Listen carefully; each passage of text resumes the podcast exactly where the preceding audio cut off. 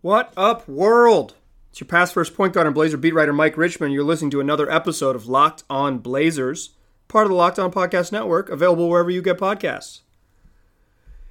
It is late August, which means that the content well is running dry, dear listeners. But for you, I will find three segments worth of stuff to talk about, because that's how we do it here on Locked On Blazers. If this is your first one, what a weird time to join, but I'm happy to have you. We're going to start with talking ESPN projections. They released uh, some what they call expert projections. The people that cover the NBA voted on where they think teams will finish in the crowded Western Conference. Talk a little bit about in that same first segment Kevin Pelton, numbers guru, RPM genius, and Northwest resident, his projections for the Western Conference that are a little bit different than his colleagues. Uh, second segment, we'll talk a little about some news. A very minor Zach Collins update, courtesy of our good friend Jason Quick. And finally, in segment three, we will feed the beast and talk about Carmelo Anthony, who is somehow still in the news despite not having played a game since Christmas of last year. But let us start with the four letter networks. Wonderful, wonderful Western Conference projections. They actually release projections for a variety of things, both conferences, both championships, or excuse me, who will win the championship, who will get to the Western the finals in each conference.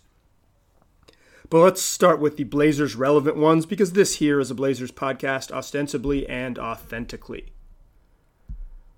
According to ESPN, the Denver Nuggets, according to the ESPN's panel, I should say, the Denver Nuggets were picked to finish with the top record in the Western Conference at 54 wins, just ahead of the Clippers, who are also 54 wins, but by the way that their scoring system works, the Nuggets got the nod. Houston Rockets in third, Utah Jazz in fourth, Lakers in fifth, Warriors in sixth, Portland Trailblazers are seventh with 47 wins.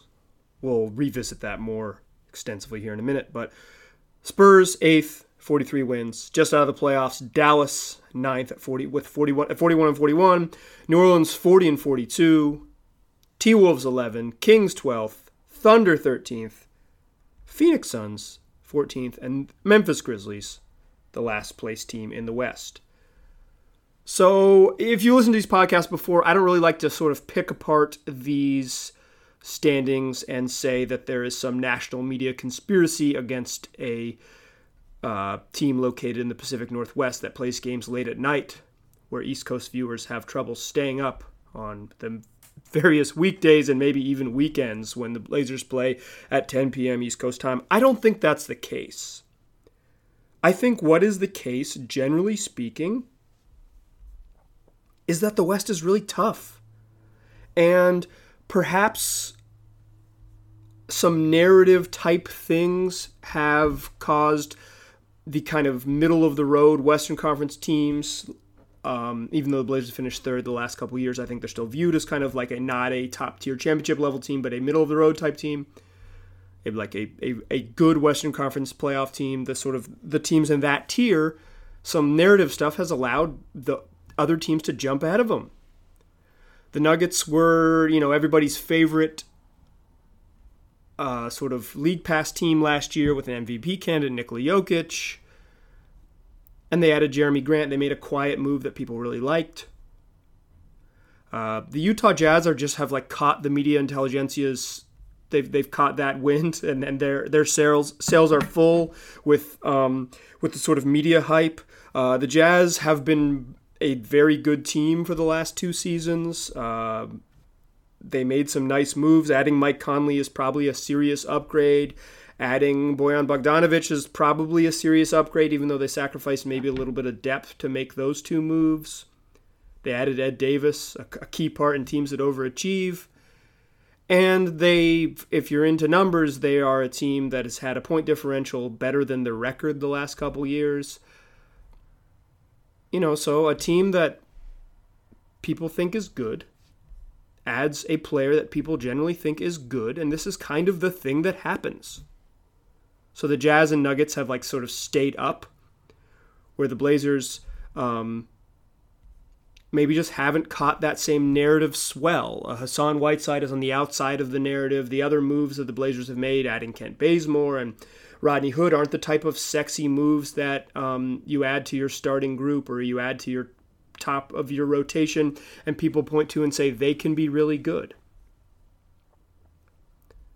But I also don't think these predictions are wholly unfair. You know, if these if these predictions are off by two wins and the Blazers win 49 games and jump up to fifth, did ESPN get it wholly wrong? Like I, I don't know if that's if that's wrong. And I and and f- further, I've said this a bunch. I think the West has more better teams this year.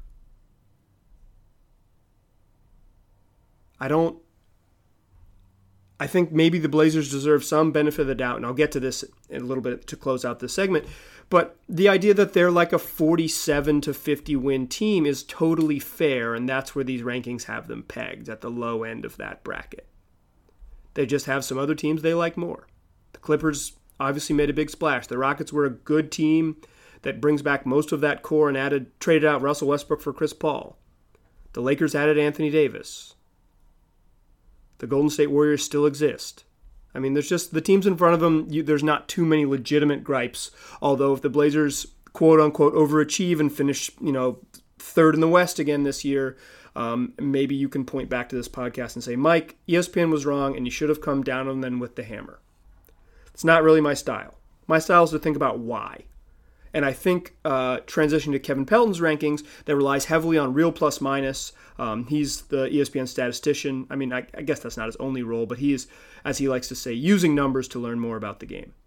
But his his his numbers, um, I think, offer more, a better glimpse of why teams might finish, or he thinks teams might finish where they'll finish, and the why to me is much more interesting. So here's Pelton's rankings real quick. These are buried behind a paywall at ESPN. So if you don't have ESPN Plus, you'll have to get them here. He has the Rockets finishing in first with just shy of 54 wins. The Nuggets second, Clippers third, Jazz fourth, Lakers fifth, Warriors sixth. And then here's where they differ. His model really likes the Dallas Mavericks to hop up to seventh at 43 wins. And his model might not like the Blazers nearly as much. And I think he explains it well. His model has the Blazers projected for 40.6 wins. Last year, they were pegged for 40.7 wins by the same model. Of course, the Blazers won 53 games, finished third in the West, and made the Western Conference Finals. But as Pelton points out, and I'll read his little blurb, and then I'll, I'll spend a, a small amount of time on it before we transition out of projections.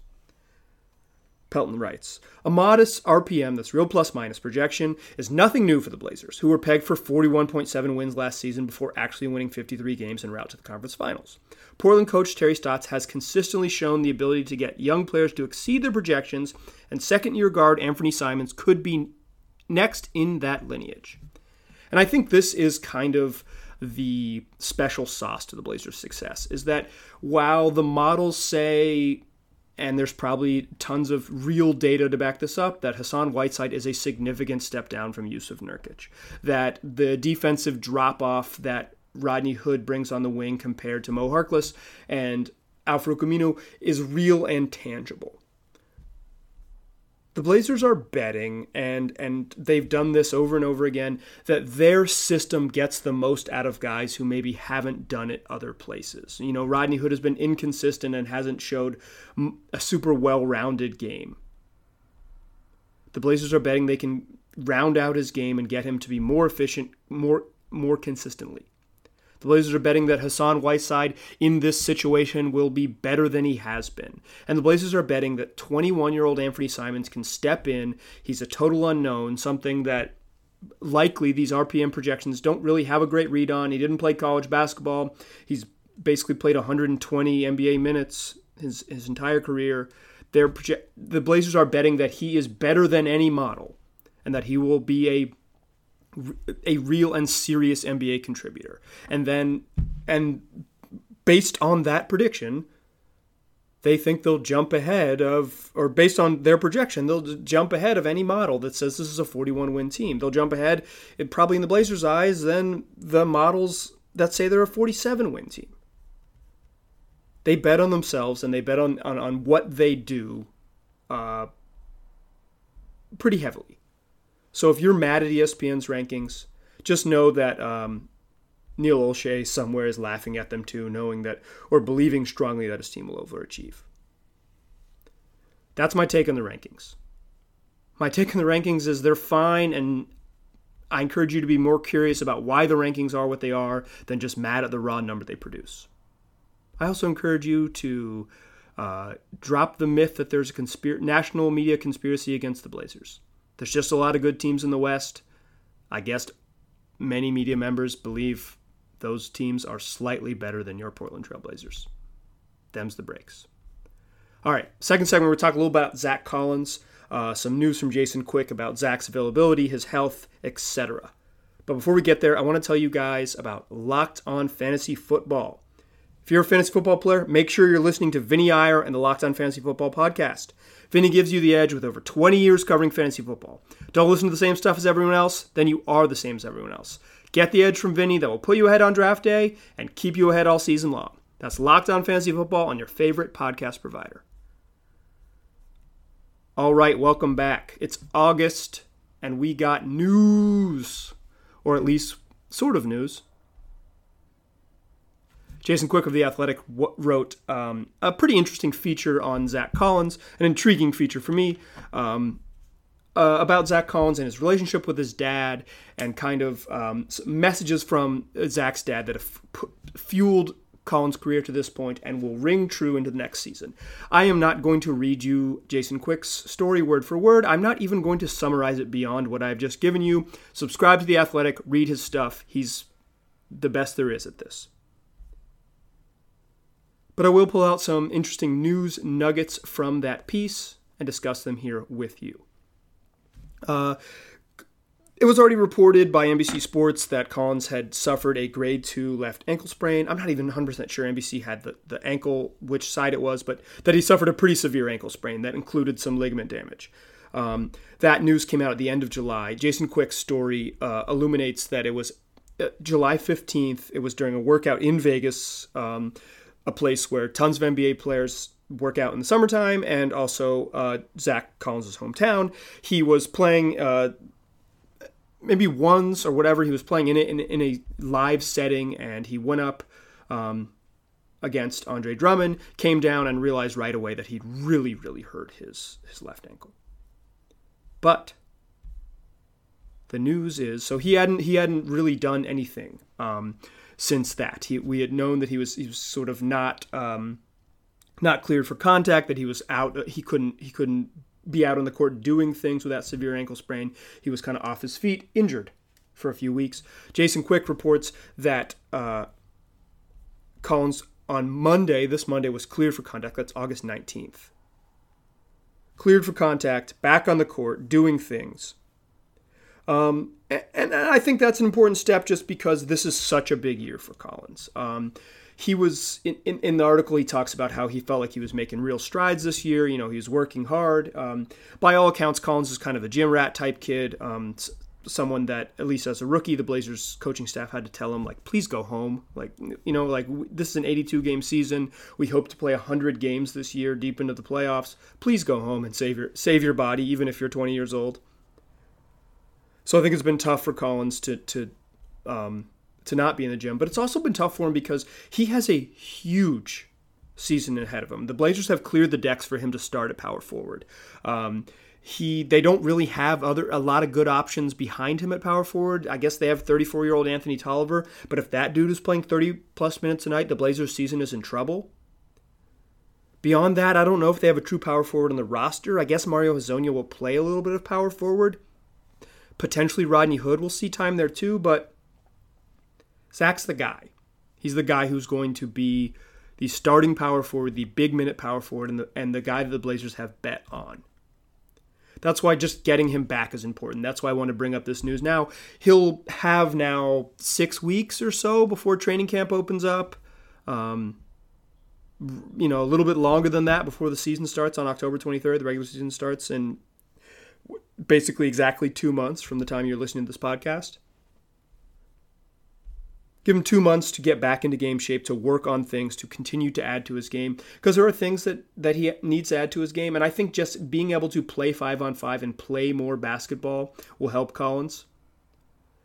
Uh, you know, he, he didn't start much of his high school career. He was behind uh, two kids who were NBA type prospects. Neither of them really panned out, Stephen Zimmerman and, and Chase Jeter.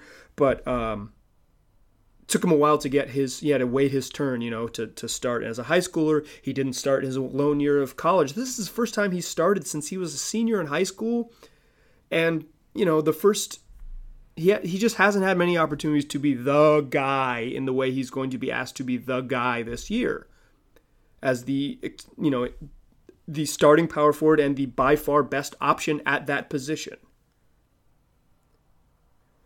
um, so just him being healthy, him being ready to give two to have two months to get himself um, to a point where he can be that guy is going to be important. Uh, one of the things that they talk that Quick talks about in his story, and he um, and and he's, he quotes Collins discussing a little bit, is that Collins' first three weeks of last season were the best basketball he played pretty much all during the regular season. He had some really nice moments in the playoffs. Uh, game six in Portland, uh, in the Denver series was really nice, and he had some he had some other sort of minor moments. But those first three weeks of the regular season last year, his second in the league, uh, there, were, there were moments where Collins looked really special. He was averaging double figures, he was rebounding, he was blocking shots. Um, that was, you know, 15, 20 games, not even 20 games. It was 16 or 17 games where he looked like, you know, this guy's ready. And then um, he really took a step back and he regressed for most of the rest of the season. Uh, and, and, and he just wasn't the same player that they saw in the first uh, 15 or 16 games. And, and, and quick pauses in the story, and I think Collins kind of directed him this with, with the way the interview went, is that maybe it was um, Collins getting in his own head and overthinking things. And, and, and, um, obviously he's a dude who's, who's super emotional and all those things. Collins, that is. not Jason. Uh, but uh, so maybe there is some some truth to that. But I I would think moreover that that what isn't entertained in that story and what I would posit is that that 16 game stretch was Collins playing a little bit out of his depth. Just he's he wasn't that good, but for a month, for three and a half weeks, his shots were falling. He wasn't getting he wasn't getting an unlucky whistle. All those things but but I think for me the larger point isn't was this a mental problem for Collins or was this sort of like a physical his you know limitations of his game type of problems. Analyzing those first three weeks in the context of the largest season should be we, you don't need to boil it down too far. I, I think the larger point is that Collins is the one who the Blazers are counting on this season. That Collins, that first 16 games, Zach Collins is the one the Blazers are counting up, counting on showing up at the beginning of the season and playing, you know, 80 games at that level. So whether that was a mental thing where he's sort of uh, building to a point where he can play at that level consistency, or whether that was a skill thing and he needs these eight weeks healthy to get his game back up to that level and continue to improve, so he can do that for 80 games. Whether you know, pick your poison, whether or pick your path uh, choose your own adventure on this. Whether you think it's it's A or B, the Blazers don't care. They just want him to be at his absolute best and ready to go. He's healthy enough. The opportunity's in front of him. Now we'll see what happens. Go go check out Jason Quick's story. I didn't even get to the tip of the iceberg. Um, in fact, I, I barely talked about what he wrote about. It's a really good one. Check it out on The Athletic. All right, third segment, we're going to talk about um, very August NBA stuff. Um, somehow Carmelo Anthony's name is back in the news. I've avoided this story all summer. It's the middle of it's the end of August. I'm going to touch on it briefly, so stick with me. Before we get there, I want to tell you guys about the new Locked On NFL podcast. It is consistently one of the most listened to NFL shows in the whole pod universe with expert analysis of former NFL scout Matt Williamson and hosted by Brian Peacock. Locked on NFL is your daily national podcast on all things football. Follow Locked on NFL now on your favorite podcast provider. All right, welcome back. Still Locked on Blazers, still Mike Richman, still pass first point guard. Uh, we talked ESPN projections. We talked Zach Collins' health and opportunity now we're going to get into some real off-season type stuff. Uh, Carmelo Anthony, the NBA future Hall of Famer, future basketball Hall of Famer who can't get a job, still somehow refuses to leave the NBA news cycle. Welcome to August, y'all. Here's where it started. And hopefully by the end of this segment, you can, we probably won't reach an end, but you'll reach some sort of conclusion. Uh, Royce White, a guy who was a lottery pick or middle teens pick of the Rockets um, five years ago, is playing in the Big Three, and during a interview with ESPN that was perhaps just promotion for people watching the Big Three. Royce White says that Carmelo Anthony is absolutely being blackballed by the NBA. And here's a quote from White. He's given too much to the game for them not to allow him to play or for them to culturally just make a decision or an agreement that he's not good enough anymore, White said. All of us here who have played a game at the highest level know how good Melo is, and we know that there's no way that the Lakers would go out and sign Jared Dudley and not sign Carmelo Anthony. White continued. Another question is why a guy like LeBron is walking around like here like he's the face and voice of the players, and how is he letting his banana boat buddy wait out there in the wings? And they go sign Jared Dudley and not Carmelo Anthony. If anybody's watching this thinks that Jared Dudley can hold Carmelo Anthony's jockstrap, I'll slap them. I don't know how Jared Dudley got caught in the fray, but that's how it went down, y'all. Jared Dudley, of course, responded on Twitter. He said, This isn't a Melo versus myself. The man is a first ballot Hall of Famer. We all want to see him back in the league. Roy seems uninformed when he speaks, and this situation calling my name out. This league is not about who's better than who, it's what players make for the best team. Jared Dudley, who is an incredibly good quote, and I am a member of the media who appreciates a good quote, is right here. Carmelo Anthony's resume speaks for itself 15 plus seasons in the league, an 11 time All Star, a one time scoring champ, a you know, a three-time Olympic gold medalist if you're into that type of thing, and someone who will absolutely be in the NBA or in the Basketball Hall of Fame. But like Jared Dudley's right.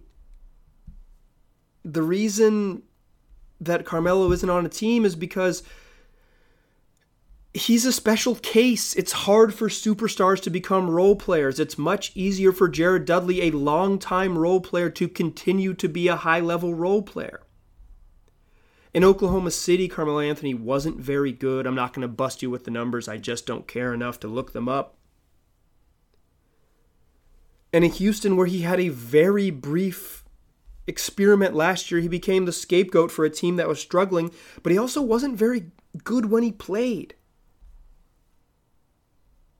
And more than that, he's 35 years old. This would be his 16th season in the league if he would come back. There is a point when players just aren't good enough anymore and it's not worth the risk. And with Melo, it's it, some of it is is there is some truth to some of it is sort of narrative based. You know, he had some uh, trouble fitting in with um, the Knicks when he first got there. Obviously, before getting to the Knicks, he forced his way out of Denver. Um, I, I don't think there was any reported beef with him in OKC, but he would he just didn't he just wasn't that good playing for them, particularly in high leverage situations in the playoffs. Um, he was kind of unplayable. And certainly that's um, a tough pill to swallow for someone who has been as good for as long as Melo has. And then again, back with D'Antoni, a guy he kind of beefed with, beefed with in New York. This was supposed to be the place where they got along in Houston, and they never got along again. So, like I said, some of it's maybe narrative based. Maybe he has a reputation of uh, of a employee that is difficult to deal with. And when you are thinking about what do I want to add to the end of my bench, because to be clear, Carmelo Anthony is not an NBA starter at this point. He would be someone who would play, he would come off the bench and be a contributor in a role type situation. When you are making decisions about who do I want to add to the end of my bench, it is probably someone who won't be, won't bring a lot of media attention. Um, someone who will be comfortable with a reduced role, someone who um, maybe doesn't come with the baggage of being a difficult employee. Carmelo Anthony I've never I've never really uh, I've maybe asked him two questions in, in my lifetime as a media member, but I've never been around him for any extended period of time. So uh, most of this is just from outside looking in. But the the you know if if if that's the reputation he has, it's probably gonna it's probably gonna keep teams away. And also, I just want to go back to this one more time. He's 35. How many dudes at 35 are still worth taking a flyer on? Um, Jared Dudley is better than Carmelo Anthony right now. That's not a hot take. That's a fact. But what I will say, two more things before I get out of here, is one, Carmelo Anthony has fans like Royce White everywhere, including Portland's own Damian Lillard, who on July 29th tweeted, hashtag vote for Melo farewell season, hashtag stop playing Melo. And then on August 2nd, three days later, Jusuf Nurkic, also of the Portland Trailblazers, you may have heard of him, tweeted, hashtag free Melo. This isn't that uncommon. Um, dude's been in the league a long time, uh, has friends around the league, and they probably want to see their see someone who's you know a, a, vet who they came up watching get the type of farewell tour that other vets have been afforded. Um, you kind of earn that role. You earn that in special ways. Uh, Dirk and Kobe by playing for one team. Uh, Dwyane Wade for going back to the team that he was longest tenured on. Um, Melo maybe burned that bridge with the way things ended in New York. Uh, there was some reports that if the Knicks had signed uh, Kevin Durant, Kyrie Irving, that maybe they also would have added Melo to that mix. Um, like I said, you just for a guy who's been a superstar, you kind of need the right roster for him. He's not the type of guy that a young bad team should take a flyer on because he doesn't have much potential. He's not known as this sort of like great mentor dude, and he probably wants to be in a place where he has the chance to compete. You if you're a team that's not going to compete, Melo's kind of off the list. Also, if you're a team that's trying to compete, you would need a sort of specific, we need a power forward who can score type of spot for him. But the Knicks chose, you know, the Knicks for a variety of reasons maybe chose not to give Mel that farewell tour. And I'll close with this anecdote. This Melo thing makes me think of the life cycle, the NBA life cycle of a guy like Chris Kaman a one time All Star who, in his 12th NBA season, was a regular contributor on a, a good Blazers team that made the playoffs. They were, he was, you know, their seventh man or sixth man, depending on how you feel about it, on a team that was a, a 50 win team that made the playoffs. I think they won 54 games that year. In year 13, he picked up his player option, but before he did that, the Blazers made it clear if you come back, you are not going to play. You are not part of the regular playing rotation. And Chris Kaman said, Cool, that's good with me. Showed up to training camp mostly out of shape and acted as an assistant coach playing less than 20 games during the regular season. I kind of think that self awareness that Kaman had that said, I'm good enough to play, but the, this team doesn't want me to, is unique. And that that is the type of energy, the type of approach that Melo would have to have to stick in the league. He laughed in OKC two years ago when someone suggested that he would come off the bench. And I think he probably bristled when he was getting a reduced role and having Gary Clark play, play over him in Houston. Some guys, and obviously Kaman is not on the level of Anthony. But some guys are wired to be like Chris Kaman and turn into mentors. Some guys are wired to say, I want a farewell tour, I'm still a star. It's easier to add Chris Kamans to the roster. It's not easy to add the Melos. I don't think he's being blackballed. I think there's a lot of factors. I laid them out. If you think he's being blackballed, tweet at me at Mike G. Rich. The other favor you can do is tell your friends about the, this podcast. Tell them they can find Locked On Blazers wherever they get podcasts. That's on Google Podcasts, Apple Podcasts, Stitcher, Spotify. There'll be more August news coming. I'll deliver it to you as I hear it. Appreciate you guys listening. Talk to you soon.